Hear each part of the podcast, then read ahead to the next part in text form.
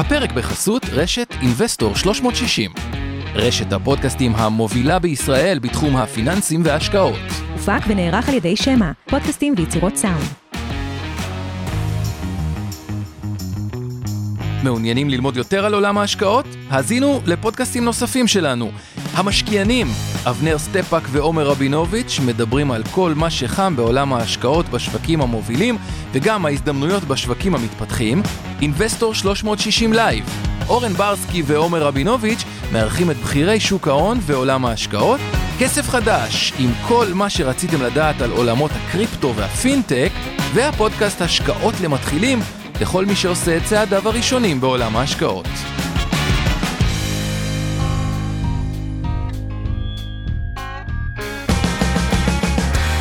המשקיענים אבנר סטפאק ועומר רבינוביץ' בשיחה חופשית על התחומים החמים ביותר בעולם ההשקעות.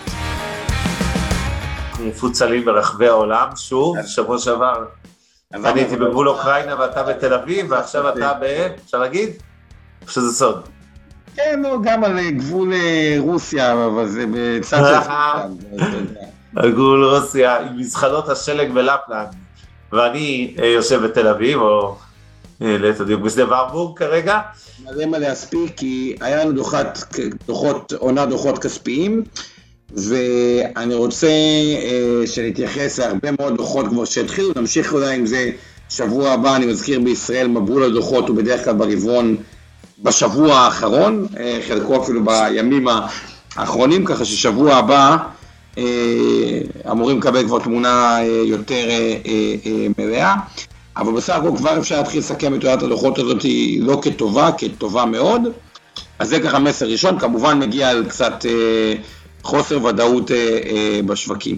עכשיו לפני שנצלול למניות בשוק הישראלי, והיו הרבה כאלה שראויות אה, להגיד עליהן אה, כמה מילים, אני רוצה רגע לתת אה, איזושהי אנקדוטה, למה עדיף להיות אה, בתחום לפעמים המיקרו במניות, ולא לעסוק רק במקרו, למרות שאנחנו עוסקים פה אה, אה, במקרו. כי מקרו זה מאוד tricky, עם המון המון משתנים. אה, אז זה חשוב, אבל הוא יכול גם לפעול מאוד מאוד נגדנו. כי אני רק רוצה להסביר משהו לגבי מקרו, או כלכלה ומקרו, לא יודע איך אומרים את זה. אה, מקרו, בדרך כלל הזדמנויות טובות בשוק המניות, מגיעות בירידות. ירידות הרבה פעמים מגיעות כשהמקרו הוא גרוע. מיקרו זה משהו שהוא הרבה יותר אה, ככה אה, קל ברמת המניה הבודדת. ואני רוצה לתת דוגמה, שגם דיברנו ביום ראשון, למי שהיה בפודקאסט של Investor של Salesforce. למה ניתן את הדוגמה של Salesforce? כי באמת אני חושב שזה אחת המניות שעם אה, התזרים הכי אה, ידוע מראש. מה הכוונה? זו חברה שבמשך 109 רבעונים ברצף, כל רבעון ההכנסה שלה גדלה, לא כאילו רבעון quarter 1 מול quarter 1 שנה אחרי זה, כל רבעון, כלומר quarter 1 מול quarter 2, 109 רבעונים, היא יודעת בדיוק כמה היא תרוויח, בדיוק, אי אפשר להגיד בדיוק, אבל יש תחזית מאוד טובה לגבי מה היא תרוויח בעוד חמש שנים, היא אומרת את זה, ועד היום היא בדרך כלל תמיד הפתיעה טיפה אה, לטובה. לטובה. אה, המודל שלה הוא סאס, אגב, אחרי זה אפשר לדבר על התחומים, המודל Software as a Service שדיברנו זה תוכנה, מתחלק חלק מ data רווחים ו marketing וסרוויסים ו sales כמערכת תוכנה, הכל עולה צומחת בכ-20% בשנה. ובעצם כשרואים את כל הנתונים האלה, בעיקר יש איזה מכפיל אני מוכן לשלם על, על החברה הזאת, כי בעצם הכל נראה שם מאוד מאוד טוב, מה הכוונה? ההכנסות נראות טוב, הרווח נראה טוב, השיפור בשולי הרווח נראה טוב, הפרדיקציה נראה טוב, ההנהלה נראית טובה, הכל נראה טוב.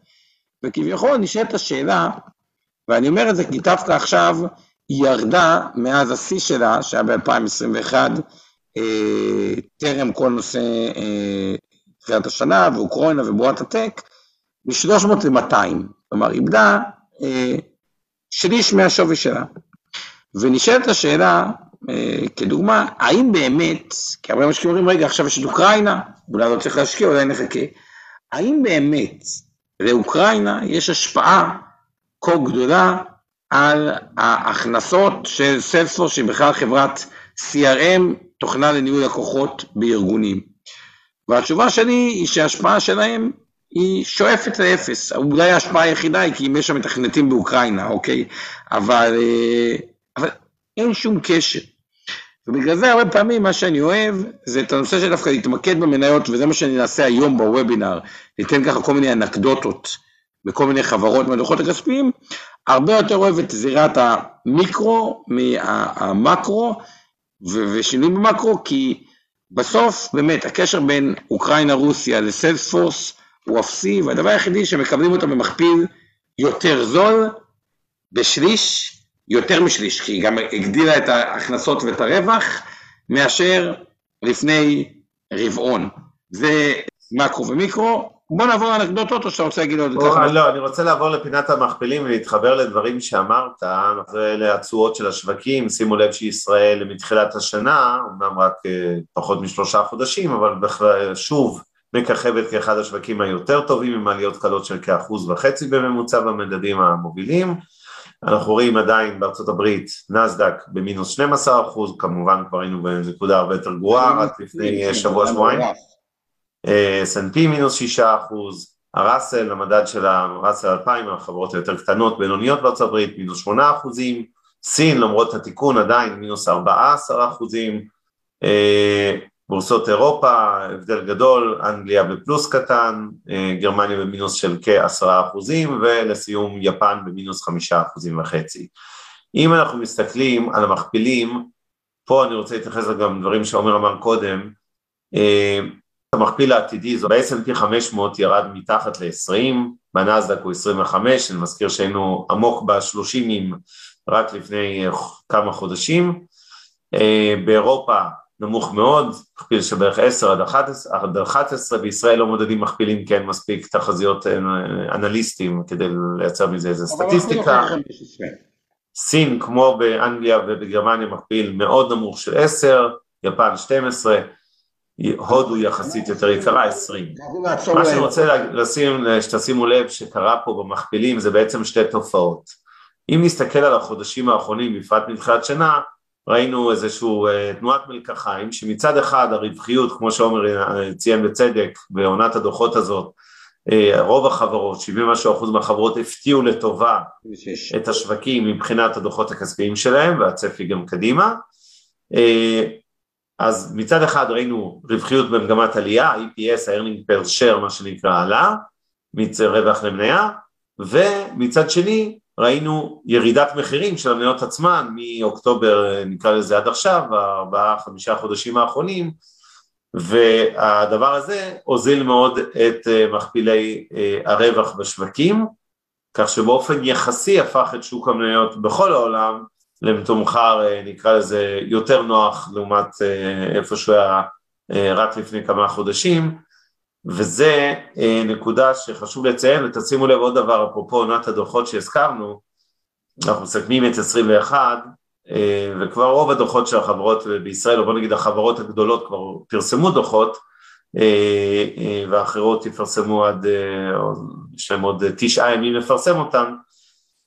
אני חושב שמה שראינו מאוד בולט בארצות הברית זה תגובה אסימטרית לדוחות האלה. כשחברה הכתה את התחזיות, המניה הגיבה סביר, אבל כשחברה אה, חלילה פישלה, וזה כאמור כרבע מהחברות לעומת התחזיות שהיא סיפקה, או ציפיות האנליסטים, אז היא חטפה בענק אה, ירידות של עשרות אחוזים, וזה מראה משהו לסנטימנט השלילי שיש כרגע בשווקים. אני לא נכנס להגדרות של מה שקוראים שוק דובי, שוק שברי, שורי, כן, של כאילו עליות וירידות, אז אני לא בטוח אה, זה גם לא מדע מדויק ואני לא בטוח שזה נכון להגדיר את, את השוק הנוכחי כשוק דובי רק בגלל שטכנית היו ירידות אה, מתחילת שנה ברוב השווקים, שוב לא בישראל, אבל אני בהחלט אה, אה, מזהה את הסנטימנט השני הזה דרך התגובה לאותן אה, אה, דוחות של החברות הבורסאיות, אה, כמו שראינו אה, מתחילת, אה, מתחילת השנה הזאת. עוד איזה פואנטה חשובה שחשוב לי כן. ככה להדגיש. יאללה.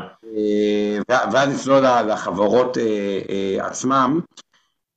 שימו לב רגע, תורת האג"ח של ארה"ב, 2.36, 2.33, אז קודם כל, לפחות הגישה שלנו באינבסטור הייתה גישה יותר מנייתית ובכלל לא אג"חית, כלומר, וגם האג"ח אגב, צריך להגיד את זה, אה, מי שהיה באג"ח קיבל הפסדי הון מאוד מאוד גדולים. אבל שימו לב, נקודה די מעניינת, כשאנחנו רואים את אג"ח ארה"ב בצורה של 2.33, אג"ח מדינת ישראל ל-2.15 עלה, וכמובן האג"חים קונצרנים מתחילים לתת איזשהו ספרד על זה, כלומר, מן הסתם אג"ח של חברה נותן יותר מאג"ח... אה, ממשלתי. של ממשלתי, אגב, גם זה משתנה, לדוגמה, אג"ח גז פה משלם את הכסף, ורוסיה לא ברור אם תוכל לשלם את הכסף.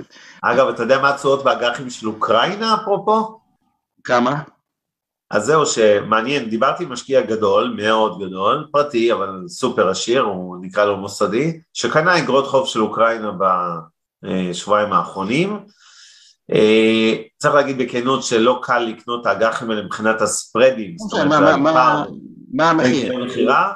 אבל אג"חים שנפדים ב-108 בספטמבר הקרוב, ממש עוד חצי שנה, נמכרים ב-50, כלומר תשואה של מעל 100% אה, שנתי, כן, בטח אה, ננרמל את זה, ואג"חים לספטמבר 23, כלומר שנה וחצי מהיום, לא חצי שנה, התשואות שם, אני לא זוכר במדויק, אבל הם היו גם כן קרוב ל-100% לשנה, זאת אומרת בין 50 ל-100% לשנה, זאת אומרת בגדול המשקיעים חיים בתחושה שאוקראינה הולכת לא לעמוד בחובותיה, היא אגב פרעה רק לפני אה, כמה שבועות אה, חובות. אגב, סיכוי לא כזה, האמת זו החלטה פוליטית יותר של אירופה, עד כמה... כן, אה, בוא נגיד ככה, זה הימור על עצמאותה של אוקראינה, האם אוקראינה הולכת להיות מדינת כבושה על ידי רוסיה לטווח ארוך, ואולי במסגרת הזו לא תעמוד בחובותיה, או שהיא תישאר עצמאית בסוף העימות הזה, ואז uh, זה יתברר ככנראה השקעה בוננזה, אז כל אחד שיעשה מה שהוא מאמין. שוב, זה לא, אני לא חושב שמעבר ל... אולי זה הזמן להגיד את אזהרת הסיכון, כרגיל, כל מה שאומרים הערב לא ייעוץ השקעות, לא תחליף ייעוץ השקעות, המותר לצרכים ונכסים של כל אדם. תסלחי לי, אה, מיכל, על המהירות.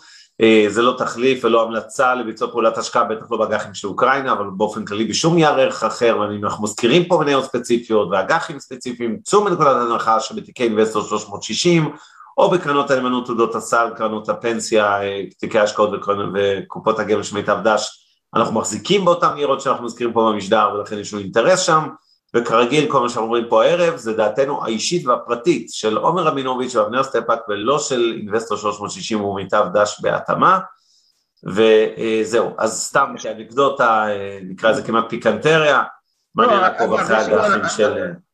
אגב, הם עלו קצת, כן, הם היו במצב עוד יותר גרוע, זאת אומרת, נתנו תשואות עוד יותר גרועות. אני לא נכנס רגע, אגב, לקטע הוגן, לא הוגן, גם הרבה אנשים אומרים, גז פה שהיא מאוד הזדמנותית, מחיר הנפט בשיא ומחיר המניה נשחט ודברים אה, אה, בסגנון הזה, ושהסינים ייכנסו לסם ויהיה ביקוש שמישהו יקנה את הנפט, לא נכנס רגע לסוגיה המוסרית של הנושא, אגב, אני לא חושב שיש פה הרבה פעמים במניות שזה משנה לדברים אה, האלה, אבל אני כן חושב שבגדול, כל נכס שיש סביבו אירוע גיאופוליטי או בכלל אירוע, הרבה פעמים יש מה שנקרא overshooting, אבל בואו נמשיך הלאה כי יש מלא מה להספיק. אז רק אנקדוטה אחת לגבי כל פינת המכפילים, שזה איזושהי נקודה. הרבה זמן מה שאנחנו בעצם אמרנו, או אני אמרתי שבעצם אפשר להשקיע די רק במניות, ואג"ח זה טירוף מדנס להשקיע באג"ח מדינת ישראל ב-0.84. תשואה לעשר שנים, אנשים הפסידו על זה סכום מאוד מאוד אה, גבוה, נגזר מזה שכמעט כפו עלינו להשקיע את כל הכסף, להוציא את האלטרנטיבי לקשירים או דירות לא כשירים או לא, לא משנה אה, מה, או מולטי פמילי או כל נכס אחר, שבעצם יכול להיות רק מסלול מנייתי. אם עכשיו ייווצר מצב שהוא מצב מעניין, שזה שינוי שכבר הרבה זמן לא היה לפחות אצלי, שהשווקים נרגעים קצת כתוצאה מאיזשהו סצנריו של רגיעה באוקראינה וברוסיה, קצת ריאופנינג וכו'. והאג"ח יתחיל עוד טיפה לעלות, היום אג"ח זאת אומרת, שימו לב, 2.33. למי שכל השנים, או הרבה מאוד זמן, היה בטח מסלול מנייתי, נגיד אני כל הזמן הייתי מסלול מנייתי, אוקיי? זה יכול להיות חלון הזדמנות די מעניין למי שבמנייתי, לעבור דווקא למסלול הכללי. למה? הסיכון שבהפסדי הון באג"ח, לדעתי קטן משמעותית. כלומר, כיום אני לא יודע אם זו עסקה טובה בפני עצמה, לקבל את אותם שלושה אחוזים נגיד באג"ח קונצרני, כי סך הכל אה, האג"חים אה, עלו, כל אחד צריך לשאול את עצמו אם מספיק לו שלושה אחוזים בשוטף, אבל מפה הסיכוי להפסדי הון אה, יותר נמוך, ואם הריבית טיפה תעלה, אני חושב שעוד טיפה יציאה מהאג"חים, תשואות עוד טיפה יעלו הפסדי הון, דווקא בתהליך עכשיו, שאם ימשיך רבעון הבא תוצאות טובות ותהיה עלייה, הזדמנות לרדת ממנייתי לכללי, היא אפשרות שעושה היגיון. בסצנריו השני, שעכשיו יהיה ירידות חזקות, אה, וגם תשואות האג"ח ייפלו, אז זה הפוך. אולי הזדמנות לעבור מהכללי למנייתי, למי שככה פספס את זה אה, לפני זה. בואו נעבור לשקף עם כמה אנקדוטות על הדוחות. אז רק כמה הערות בינתיים ונדבר אה, על זה. קודם כל עדי, תמחור מניות לא עומד בזכות עצמו, רגע איפה זה היה? ברח לי. כשדיברתי על סטסוף, נכון עדי, מן הסתם יש היגיון שהחברה תרד כי, כי פתאום יש הזדמנויות אחרות יותר מעניינות, הרעיון היה בפואנטה שברמת המיקרו, כלומר, השוק יש לו דינמיקה משלו, והרבה פעמים חברה לא נפגע, היא, היא, היא, המניה יורדת חזק ופשוט מקבלים אותה באיזושהי הנחה בלי סיבה אמיתית. הסיבה היא אקסוגנית, אה, הזדמנויות אחרות יותר טובות, חוסר ודאות פוליטית ודברים כאלה, אבל זה לא שזה יפגע ברבעון הבא, שתיים או שנה קדימה בתוצאות החברה, ופשוט קיבלת אותה במכפיל יותר זול. וכל מי שכותב פה על אה, רק נדל"ן באוקראינה, אני יכול להגיד לכם בתור אה, פעיל כבד בשוק האוקראיני, שממש לא התכוון להיות כבד שם, אבל בגלל מלחמה, כמו שאתם מבינים, אני אה, משקיע את מירב אה, מרצי כספי וזמני על הסיפור הזה של סיוע לאוקראינים, לאוקראינים, לאוכלוסייה כמובן, אני אגיד שאין כרגע משרדי ממשלה שום דבר, אין טאבו, אין עורכי דין, אין כלום, זאת אומרת גם מי שאומר רגע אז אני הולך לקנות נדל"ן באוקראינה כי זה נראה מעניין, תשכחו מזה, אי אפשר לעשות עסקאות, בואו נתקדם על המנה העיקרית שלנו. אוקיי, אז ככה, אז ככה, בוא נתחיל כמובן ממניות הבנקים, אה, לדעתי זה הראשון אם אני זוכר נכון. נכון. אה, מכפילי הון, בואו נעבור עליהם בקצרה בבנקים, מזרחי 1.5, היקר ביותר, אה, לאומי 1.2, פועלים סביב ההון העצמי 0.98, בינלאומי 1.4, דיסקונט 1.1, שזה בכלל מהפכה מדהימה של לילך אשר טופילסקי, הביאה דיסקונט מבנק עם מכפילי הון תמיד. הכי נמוכים, כן. יקר במונחי מכפיל הון מבנק הפועלים. אה, דוחות מדהימים, צריך להגיד בשנה האחרונה גם עשו מהלך, לאומי 68, פועלים רק 26, הוא המאכזב קצת מזרחי. 26 אחוז, זה התשואה של המניה עצמה ב-12 חודשים האחרונים. דיסקונט 46, בינלאומי 49, פיבי, הבינלאומי 54, בנק ירושלים אפילו היה 67 אחוז, עדיין מכפיליון 0.89. אני עדיין חושב שזה, קודם כל באחד וחצי אני לא קונה בנקים, כלומר מבחינתי מזרחי קשה לי עם זה, לשם אחד וחצי על אה, בנק. בנק לאומי מאוד הפתיע עם דוח מדהים, פועלים קצת אכזב, אה, ובגלל זה רואים את הפער באמת קצת נפתח מלאומי, אה, שהתשואה של 12 חודש הם יכולים 68, או מתחילת השנה 4.2, אה, פועלים קצת אכזב עם מינוס 2.3, אבל בואו נראה מה זה האכזב הזה בפועלים. ההחזר זה שהוא תשואה שנתית על ההון של 11.5 אחוז. הבנק נסחר פחות מההון העצמי, 0.98, על פניו נראה אה, די מעניין. זה, אגב, זה, זה רווח נקי של, של, רווח נקי של כמעט חמישה מיליארד שקל, כן. אוקיי? בשנה אחת, לבנק אחד. מכפיל רווח שמונה וחצי, אגב, צאו מיוחד הנחה שגם אינבסטור וגם איתה בוודאות, בנקים וזה מחזיקים. לא, זה ברור, מחזיקים. מניות גדולות, אז הכל זה תיאורטית עם אינטרס, לא שלמיטב אתם אה, מזיזים, אבל אינבסטור פחות מזיזים את המדל, אבל צאו מתוך נקודת הנחה רגע שזה הכל תחת אה, אה, אינטרס, אבל על פניו נראה לי פועלים באחד ההון העצמי הוא סביר. לאומי, תשואה להון 14.5, 1.2 סביר, אפשר להתווכח אם יש מניות יותר טובות, אבל עדיין, לגבי תזת המניות, וזה מה שחשוב לי, שוב, יותר הגיוני לקנות אפילו את בנק לאומי ב-1-2 על ההון העצמי, שמייצר 14% על ההון העצמי, כלומר, תוך שנה וחצי או שנתיים הוא במכפיל הון עוד פעם אחד, מאשר את פיקדון בנק לאומי, שמוכרים לנו פיקדון אפרסמון, לא משנה, בריבית, לא יודע מה, אפס אה, פלוס. 0.00. עוד דבר אחד, מדד גבוה טוב לבנקים, ריבית עולה לא בצורה קיצונית שפוגעת במשק, בקצת, תטיס את הרווחיות, כי תחשבו, רוב המשכנתות יש בהם פריים, הלוואות פריים ודברים כאלה. נקסט, אשראי חוץ בנקאי. תעשה לי טובה, רק תדלג על פנינסולה שלי, אתה יכול להתקדם הלאה, כן, יש מספיק אחרות.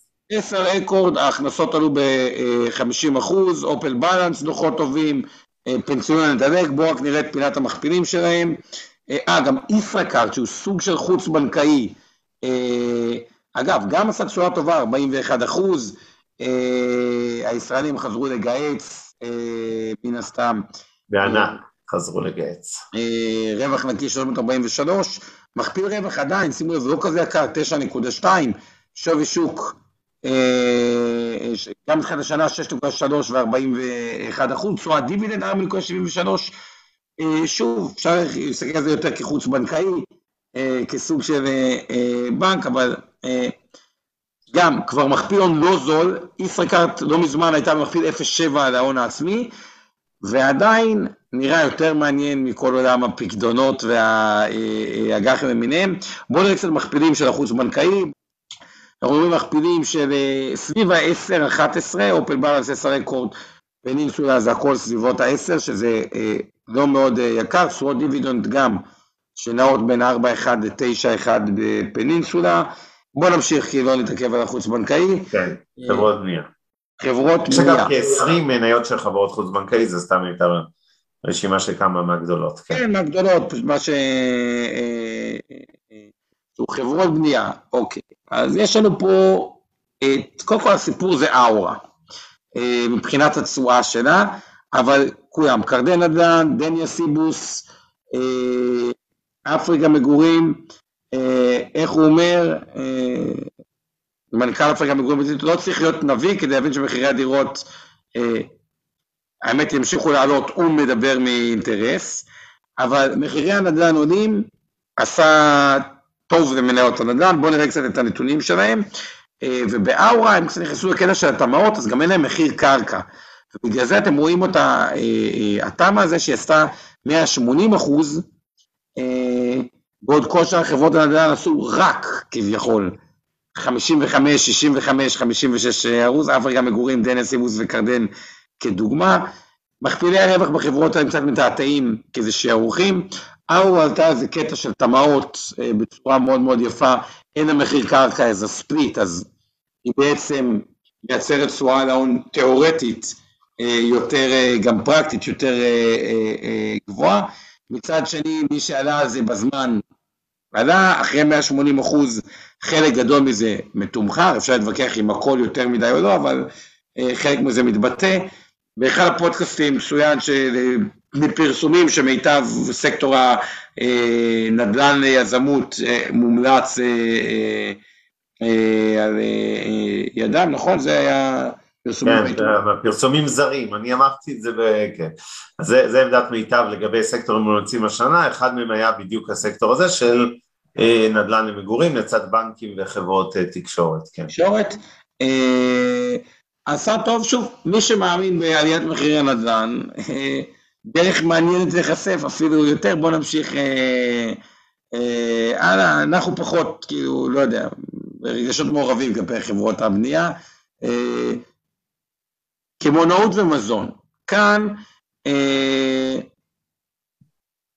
קטע, אוקיי, לפני זה, לא, זה, זה לא בדיוק קמעונאות, אלקטרה, ויליפוד ושטראוס, אה, מכפילי רווח לא זולים, אתם יכולים לראות שטראוס ב-19.3, אלקטרה צריכה זה 25, אה, ויליפוד זה 18, אה, תשואות שונות, אלקטרה צריכה דווקא מאוד חיובי 41, זה לא בדיוק אה, אותו סקטר, שטראוס תשואה של 8.8, אה, הדוחות של אלקטרה צריכה היו טובים, גם תדיראן היו טובים, שטראוס פרסמו, עוד לא הספקתי לעבור על הדוח, אבל מככה, בגרנד שעברתי נראה דוח טוב, ויליפוד פחות מכיר.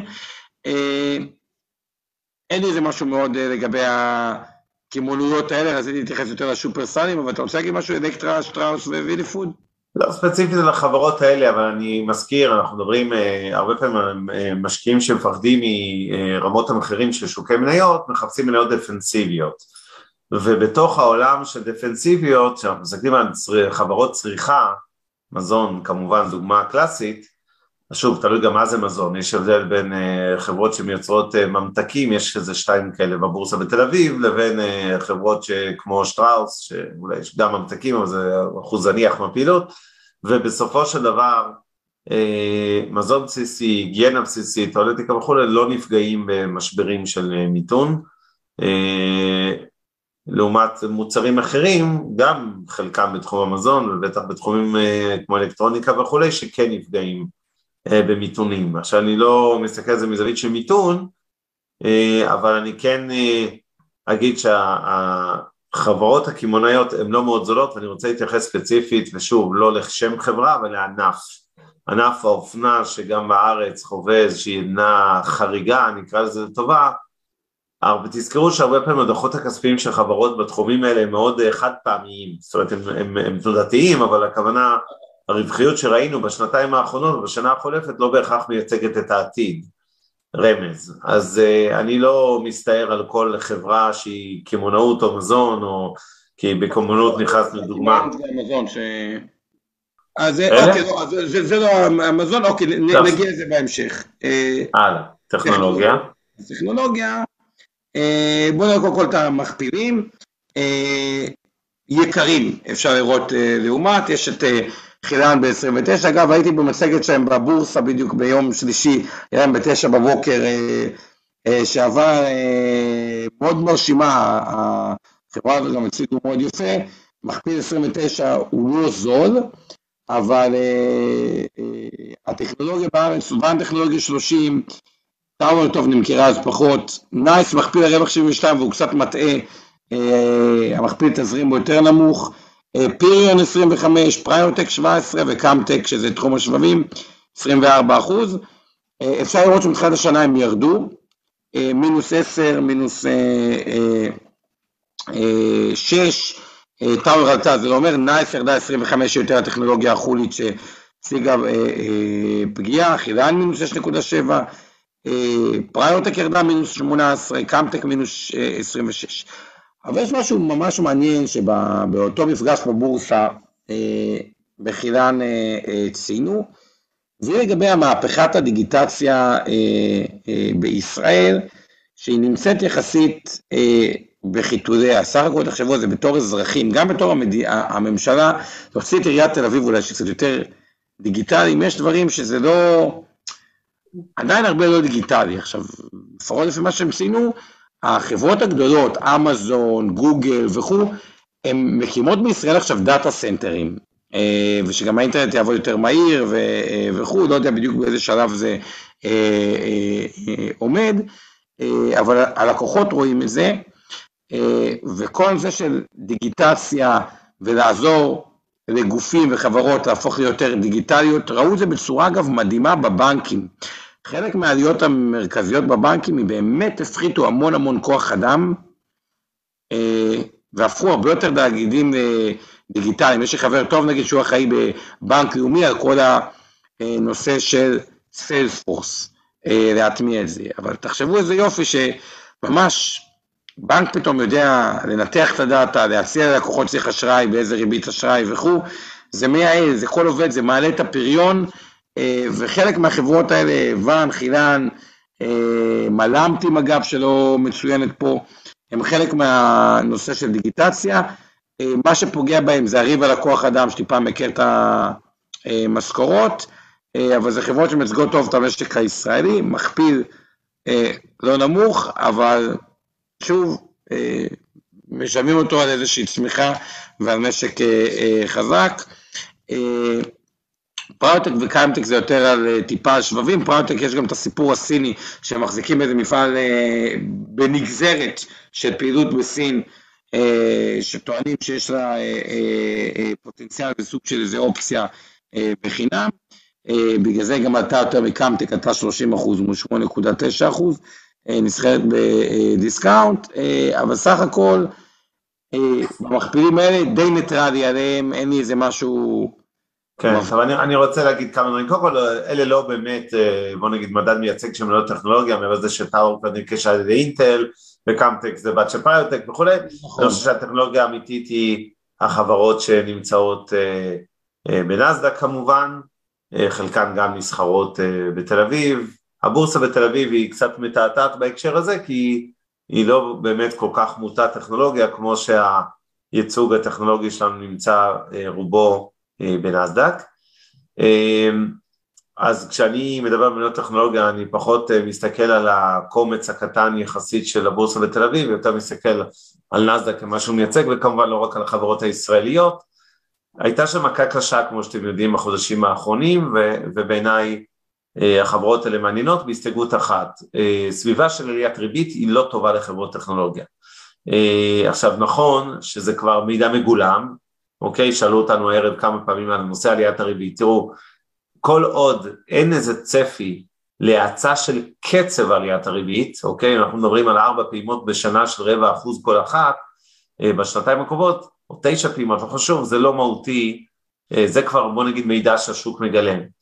אם חלילה, מכל מיני סיבות, אה, גיאופוליטיות או כלכליות, אינפלציה וכולי, אנחנו נראה אה, משהו אחר עם קצב עליית הריבית מהמצופה, קרי יותר מהיר, כרגע אין איזה סיבה אמיתית שזה יהיה הרבה יותר מהיר, אבל נניח שזה יקרה במציאות, כמובן שהשוק יחטוף מכה למטה, שוק המניות, וחברות הטכנולוגיה יחטפו אפילו יותר אה, במצב כזה מהשוק. אבל בהנחה שאנחנו לא מצפים לאיזושהי הפתעה שלילית בקצב העלאות הריבית, אז המידע הזה מגולם ואז חברות הטכנולוגיה, במיוחד הגדולות, או חלק גדול מהגדולות, אה, נראות אטרקטיביות כי הן פשוט נשחטו המון.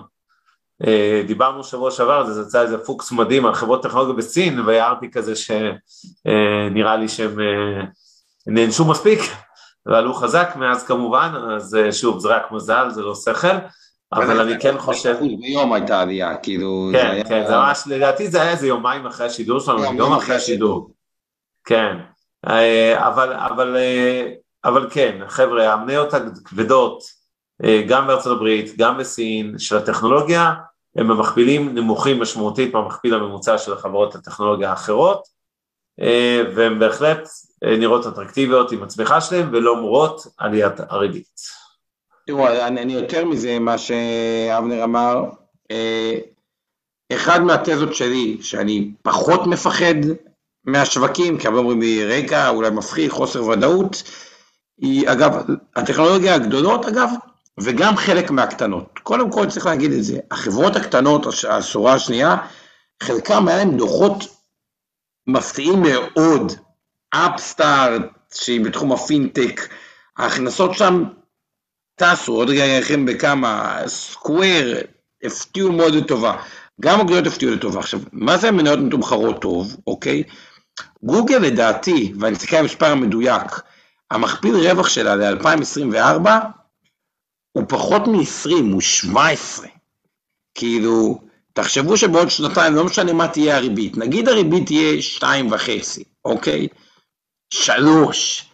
עדיין, מסתכלים על גוגל כדוגמה, אוקיי, לא רק גוגל, היא במכפיל, אה, ונראה את זה בדיוק, על 2024 של 17.71,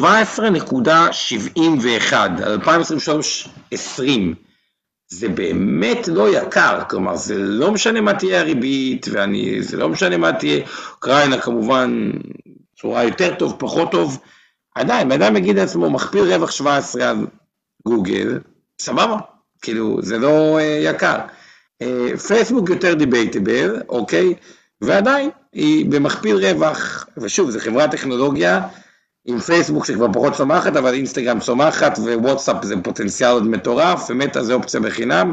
על 2024 היא במכפיל רווח 12 וחצי, אוקיי? זה באמת לא אה, יקר. אה, והתזה של המניות הטכנולוגיה, מה היא הייתה ולמה עליית ריבית היא לא טובה להם, אבל מה השתנה? כביכול אומרים, תזרים חיובי שיגיע מאיזה חברה בעוד 20 אה, שנה, הוא, הוא הוא פחות מעניין, אבל רק כדי להבין את הפינטק, הרי מה, מה כל התזה שהמניות, חברות הטכנולוגיה הקטנות האלה עלו בטירוף, אוקיי, לא כאלה קטנות, אמרו, טוב, יש שלב שה, שההכנסות והרווח שם באמת יגדל מאוד, אז להבין מה זה יגדל מאוד, ההכנסות של אפסטארט כדוגמה עלו מ-241 מיליון בדצמבר 20, צפויות ל-2 מיליארד דצמבר 2023, שזה הרבה, זה פי אה, משמעותית אה, יותר, וגם היא כבר במכפיל רווח, לא הכנסה. לאור העלייה הזאת של 26 עד 2024, כשהיא צומחת בקצב של 50 אחוז אה, לשנה. כלומר, סך הכל, החברות הטכנולוגיה, לתפיסתי, עם התוצ... השילוב של התוצאות הטובות והירידת שערים, הופך את השוק למשהו שהדאונסייד שלו יותר קטן. בואו נמשיך לגבי השוק הישראלי קצת, ואז לגבי השוק ה... קצת על אה, חברות תעשייה אה, ותקשורת. אה? עשית לי גם אופנה. בואו נתחיל מתעשייה. אז תעשייה, יש לנו את ICL, ICL מי שכאילו... אה, כי"ל. כי"ל יותר מוכרת, עלתה 90 אחוז. מכפיל רווח 19 קשה שהוא... שוב, זה סחורות, חבר'ה, זה סחורות, כן? מחירי סחורות, זה גם...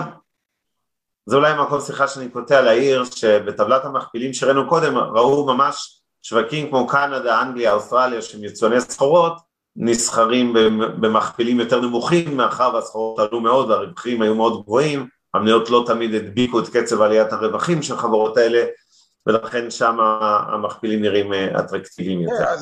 זה חברות, אדירן גם היה דוח מאוד טוב נכנסת לאנרגיה ירוקה, מכפיל 34, קצת נדיב, עלתה 52 אחוז, ואנחנו רואים פה עליות 90 אחוז בכימיקלים מישראל, אינפיניה 31 אחוז, סקופ 111 אחוז, פולירם 59 אחוז, אדירן 52 כן, אחוז עלייה ב-12 חודשים האחרונים, וגם התשואות מתחילת השנה הן דו ספרתיות גבוהות, בואו נמשיך, התעשייה אה,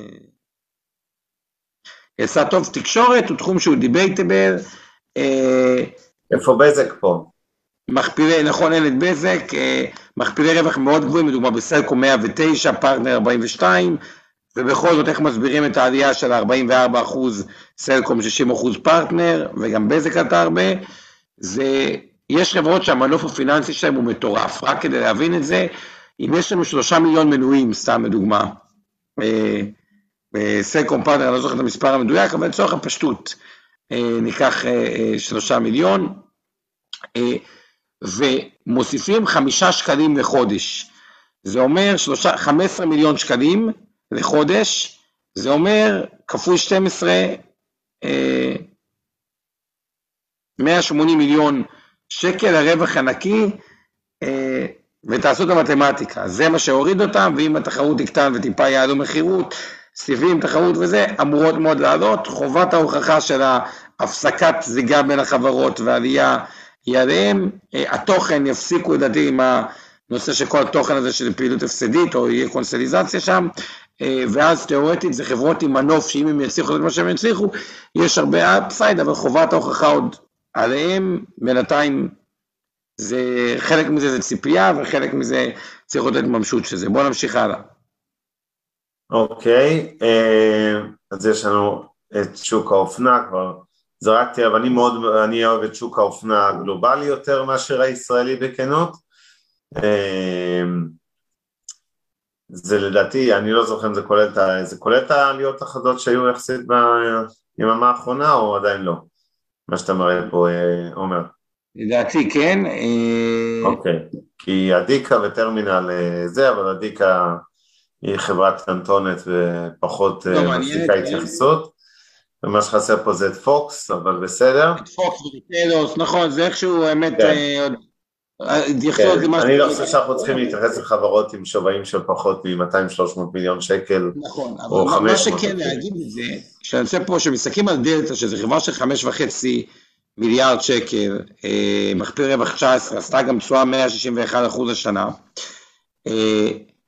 זה עד כמה זה מדהים, באמת זה נדהם, בכוונה מראה פה הרבה סגמנטים שונים, חוץ מהטק הישראלי שכולם מכירים אותו, אה, עדיין תראו איזה יופי של חברות תעשייה וחברות אופנה ודברים שהוקמו. טוב, נעשה ככה ממש, זה, בזן היה לה דוח מפלצתי, אה, עלתה מתחילת השנה 31 אחוז, שתבינו, אחרי העלייה של 46 אחוז ב-12 חודשים האחרונים, הוא מכפיל רווח 4.8, אה, משהו שם במרווחי הזיקוק אה, אה, נפתח, הרוויחו רבע מיליארד דולר, כאילו בשנה, זה, זה סכום שהוא... כן, אחרי הפסד דומה בשנה שעברה, כן? צריך גם את זה להגיד, ב-2020 כן, הם הפסידו קרוב ל-300. כן. זה משהו מעניין. אינקס מדיקל עם כל הקורונה דווקא ירדה מ-11 אחוז. אה, מכפיל רווח די נוח, 8.2. כן, אבל, כש, אבל כשחלק גדול מהרווח הזה נובע מהכנסות חד פעמיות בתקופת הקורונה. של 2019, שמאז עלה אנחנו באזור ה-19-20 לדעתי, מבדיקה ככה שעשינו, אלא אין לי מה להתייחס. אה, אלעל זה מדהים, כותרת כזאת, ההפסד בשנת 21 ירד ל-413 מיליון דולר. אחרי שבשנה קודמת הם הפסידו רק 530 מיליון דולר, שיפור דרמטי.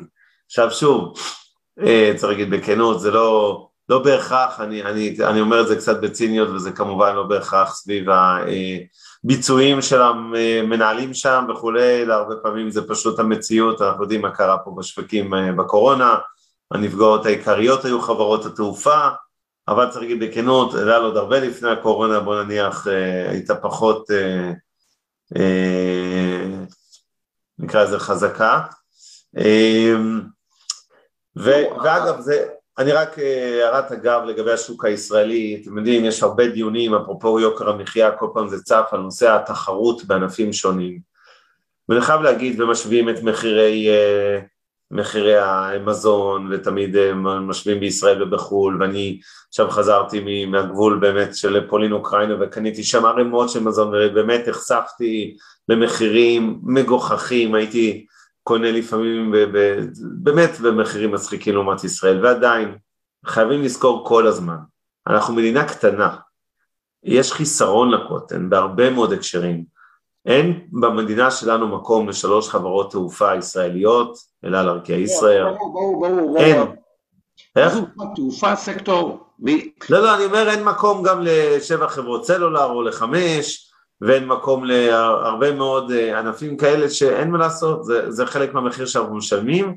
על זה שאנחנו קטנים, ולא סתם קטנים, אנחנו לא באירופה שיש לנו עוד איזה 20-30 מדינות מסביבנו לסחור איתן וליהנות מאולי ייצוא יותר גדול בתחומים האלה, פה אין לנו בשכנים שלנו למי לייצא, בוא נתקדם. זהו, אז התזה שלי לגבי, בוא, בוא נעשה עונת סיכום בארץ, בחו"ל, ואז אני חייב לברוח, אני... אתה תברח ואני אתייחס להערות והשאלות שם, כן. אז בארץ היא רק התחילה, התחילה טוב, אני מעדיף לסכם אותה כשנראה את כל הדוחות של אה, אה, כל החברות, אה, אבל ישראל במצב טוב, כאילו אין דרך להסתכל על זה, הנתונים של ישראל הם פשוט טובים, חוב תוצר נמוך, גירעון יחסית נמוך, דמוגרפיה צעירה ועולה, אה, סקטור עסקי שיודע מה הוא עושה ומגוון, רואים את זה בגיוון בטק, ב-R&D, אבל גם בתעשייה, בחברה כמו אה, דלתא, אוקיי, שהיא פשוט אופנה, הצליחו להרים חברות, לא יודע אם להגדיר את זה ב-DNA, ביזמות, במה, אבל uh, ישראל פשוט כלכלה uh, שהיא טובה, פריון נמוך אולי בגלל חלק מהסקטור הממשלתי, אבל תזכרו, אי אפשר, הרבה יותר קל לתקן סקטור ממשלתי אה, או לשדרג אותו, מערכות או דיגיטציה שם, מאשר למדינה כמו איטליה או יוון להמציא סקטור הייטק, אוקיי? וזה משהו שהוא על גבול הבלתי אה, אפשרי. לגבי אה, השווקים, מה שנקרא יותר ה-MSCI, רגע, ה-non-US, תמחורים נמוכים, תמחורים די נוחים, כלומר גם סין, גם הליבאבא אחרי עלייה מטורפת, בסוף זה מכפיל, אה, לא יודע, אה, עוד רגע אני אגיד את המכפיל מדויק, אבל זה מכפיל אה, אה, אה, נמוך, כסין כדוגמה, לא נכנס למאמינים, לא מאמינים, זה פשוט מייצג את עולם המכפילים של לא US, היא מכפיל 10 על הרווח על 2024, 12 על היום. אז זה מכפיל נוח, וארה"ב עם מכפילים קצת יותר גבוהים, אבל תזכרו שחלק גדול מהמדד זה באמת החברות אולי האיכותיות ביותר בעולם, סיילספורס שבצמיחה מטורפת, גוגל, מייקרוסופט, אפל, שהן באמת מצדיקות מכפיל טיפה יותר גבוה, אה, והחברות שלא מצדיקות מכפיל גבוה, הן לא במכפיל גבוה, וחברות שיש להן לגביהן ספק, קחו אפילו את פייסבוק בתור דוגמה, היא כבר מכפיל 12 על העתידי 2024, אז אני חושב ששיטת המשחק היום, שמצד אחד יש תחושה קצת לא נעימה בגלל אוקראינה אה, אה, אה, ורוסיה בצדק מסוים וכו', היא עדיין להיות מאוזנים, אם השוק יתפרע למעלה, לראשונה, מזה הרבה זמן, יש עוד אפשרות להפחית סיכון המסלול הכללי בלי לקחת סיכון מטורף של הפסדי הון, אבל אם יהיה פולבק למטה וירידה, ולא יודע למה שתהיה ירידה, לא כל דבר אה, ניתן לצפות, כנראה שיהיה משהו שמוביל לירידה. אה, הנושא של buy the deep, אה, או לקנות לתוך הירידה, או לעבור למסלול המנהלתי לתוך הירידה, אה, אני עדיין חושב שעל פניו זו האסטרטגיה יותר נכונה. אה, זה ככה בהסתכלות אה, על הכל, זה לא שאין בעיות, יש בעיות. סחורו, הרבה דברים יש בעיות שהסבירו, ועדיין במקרו מול האלטרנטיבות השקעה, נדל"ן מגורים או דירה בארץ, שאני רואה את המכפילים שם, שזה מכפיל רווח 40 על דירה, אוקיי, לפני עליית אה, אה, ערך. אה, נדל"ן מסחרי אני פחות אוהב בארץ, יותר אוהב דרך מניות, אוקיי, בין מניות אה, לבין האלטרנטיבה באג"ח, על פניו נראה עדיין שהמניות למרות עליית התשואות הקטנה, הכי מעניין. כן. טוב, אני בגדול די מסכים, אני רק אגיד uh, כמה דברים, אני, אתה, אתה יודע מה, אני מציע שניפרד, אומר, כי אתה לא בלחץ, אני שמח שאתה תישאר, אבל uh, אני אתייחס פה, יש לא מעט הערות ושאלות, ואז uh, נארוז את המשדר, אתה יכול גם לסגור את המצלמה ולחסוך לנו צילומי הקיר שלך, עומר, תודה, ולהכיר, אני לא רוצה לדמיין מה, מה אנחנו מפספסים. אז אני אגיד כמה הערות פה, אני דווקא רוצה להתייחס להערה מאוד חשובה, חכמה בעיניי, ממש מהדקות האחרונות, של שוהם, שמזכיר שב-2007, ערב המשבר הגדול של 2008, היה דיונים, היה קצת דיונים, המחירים היו נראים כבר גבוהים, וכל הזמן התקשורת הכלכלית ברברה את עצמה לדעת, כמו שהוא אומר, האם תהיה נחיתה קשה או נחיתה רכה בכלכלה העולמית, ובסוף אנחנו יודעים שהייתה התרסקות. אגב, התרסקות יותר בפיננסים מאשר בכלכלה הריאלית, כן, אבל אה, זאת אומרת, כלומר הבורסות קרסו יותר מאשר החברות, לא נדבר על המשבר שהיה כמובן בבנקים ובנדל"ן אז, אה, כי הוא כן משבר ריאלי, אה, ועכשיו שוב התחילו את הברברת הזאת. אז אני אגיד ככה, אני הייתי אז באסכולה הפסימית, הייתי רק פסימי מוקדם מדי, בכנות כבר ב-2006, סוף 2006, תחילת 2007, חשבתי שמחירים גבוהים מדי, והם המשיכו לעלות ב-2007, התרסקו רק ב-2008, וזה רק עוד הוכחה לכמה קשה לתזמן אה, שווקים. אבל אה, היום משברים אה, גם ריאליים וגם פיננסיים נהיו קצרים יותר, אך אלימים יותר. המושג נחיתה רכה, בשיא הכנות, לא רוצה להגיד חרטה ברטה, אבל אני לוקח אותו מאוד בערבון מוגבל. אני לא אה, אני יכול להאמין שיש נחיתה קצרה, כי התרסקות היא נחיתה מאוד קצרה לאדמה, אה, ואפשר להתאושש במקרה הזה להבדיל אולי מהתרסקות של מטוס, אבל אה, אני חושב שהמושג נחיתה רכה היא דרך, נקרא לזה קצת, ב, ב, לאנשים שרוצים לשדר אופטימיות כל הזמן ולהסביר לכם למה המניות רק יעלו ו... זה זמן נהדר להשקיע, כן, אז הם מספרים לעצמם ולכם את הסיפור של נחיתות רכות. אני לא בטוח עוד כמה נזכה לראות נחיתות רכות בכלכלה, אה, באופן כללי, לא בריאלי ולא בפיננסי, ושוב, אני לא מאוד פסימי, שלא תבינו אותי לא נכון, אני רק, כש, כש, כשתהיה נחיתה, היא תהיה נחיתה קשה. כרגע עוד אין סיבה לאיזה נחיתה דרמטית, כי אין משהו במקרו שעדיין אה, מציף את זה, אני מדבר על נחיתה בכלכלה האמיתית, ברווחים של החברות וכולי, אני לא מדבר רגע על מחירי מניות כי הם מושפעים מאוד הרבה דברים אה, אחרים. אה, פרי, מדינת ישראל, המדינה הממוצעת בעולם יש לה כ-40 מיליון תושבים, אנחנו פחות מ-10 אז אנחנו מדינה קטנה, אתה מדבר על החציונית, שאנחנו בשליש העליון נקרא לזה, של גודל המדינה מבחינת כמות תושבים, אבל בסדר, עדיין זה שוק קטן, ושוב, פחות חשוב רק מה גודל השוק של ישראל, אלא חשוב גם מה השווקים שמסביב, במקרה שלנו הם כמעט לא רלוונטיים. אמ, הלאה. אמ, האם הבנקים, אה, יוסי שואל האם הבנקים כבר מגלמים את עליית הריבית בארץ, אז התשובה היא, מניות הבנקים כמובן, התשובה היא בגדול כן, ושוב, עליית ריבית אה, היא לא רעה כל כך לבנקים, אה, אז אם תהיה האצה של עליית הריבית, אני לא בטוח שזה יהיה אסון גדול. מבחינתם, נקסט. המלצות על ספר טוב בעברית שמסביר את שוק המניות למתחילים. היה ספר שכתב שותף שלי בדימוס, אה, יהודי חכם ומקסים בשם שלמה סימנובסקי, שגר עד היום אה, בחולון והיה שותף במיטה, והוא פרסם ספר שנקרא ברוס למתחילים. זה אומנם ספר ישן, אבל בטח 80% ממנו עוד רלוונטי. אה, יש לו גם איזה מכללה ואתר כזה וכולי. כנ"ל צביקה ברגמן שמפרסם הרבה מאוד ספרים טובים. אה, יש עוד ספר מיתולוגי אחד בנושא דוחות כספיים של יאיר אינגבר, הפרופסור, דוקטור, שנקרא פשוט ניתוח דוחות כספיים, ספר שדורות שלמים למדו איתו והוא פשוט יצא כל פעם במהדורה מעודכנת. אה, אבל באופן כללי אני חייב להעיר, אתם יודעים, ברוח ה-2022 יש המון המון תכנים שהם לא טכנית על ספרים, אלא אה, כמו הפודקאסטים, הפודקאסט הזה, או תכנים ביוטיוב או במקומות אחרים, שאפשר גם מהם אה, ללמוד בקבוצות פייסבוק, כמו אור אריאל האופטימית, עם הקבוצה של משקיעים בדרך לעצמאות כלכלית וכולי, אז לא חסר אה, מאיפה ללמוד. כן, הערה חשובה לגבי מניות הבנקים, זה שמה שחשוב למניות האלה, זה לאו דווקא, זה באמת השיפוע עצמו של שיפוע קומה התשואה של הריבית,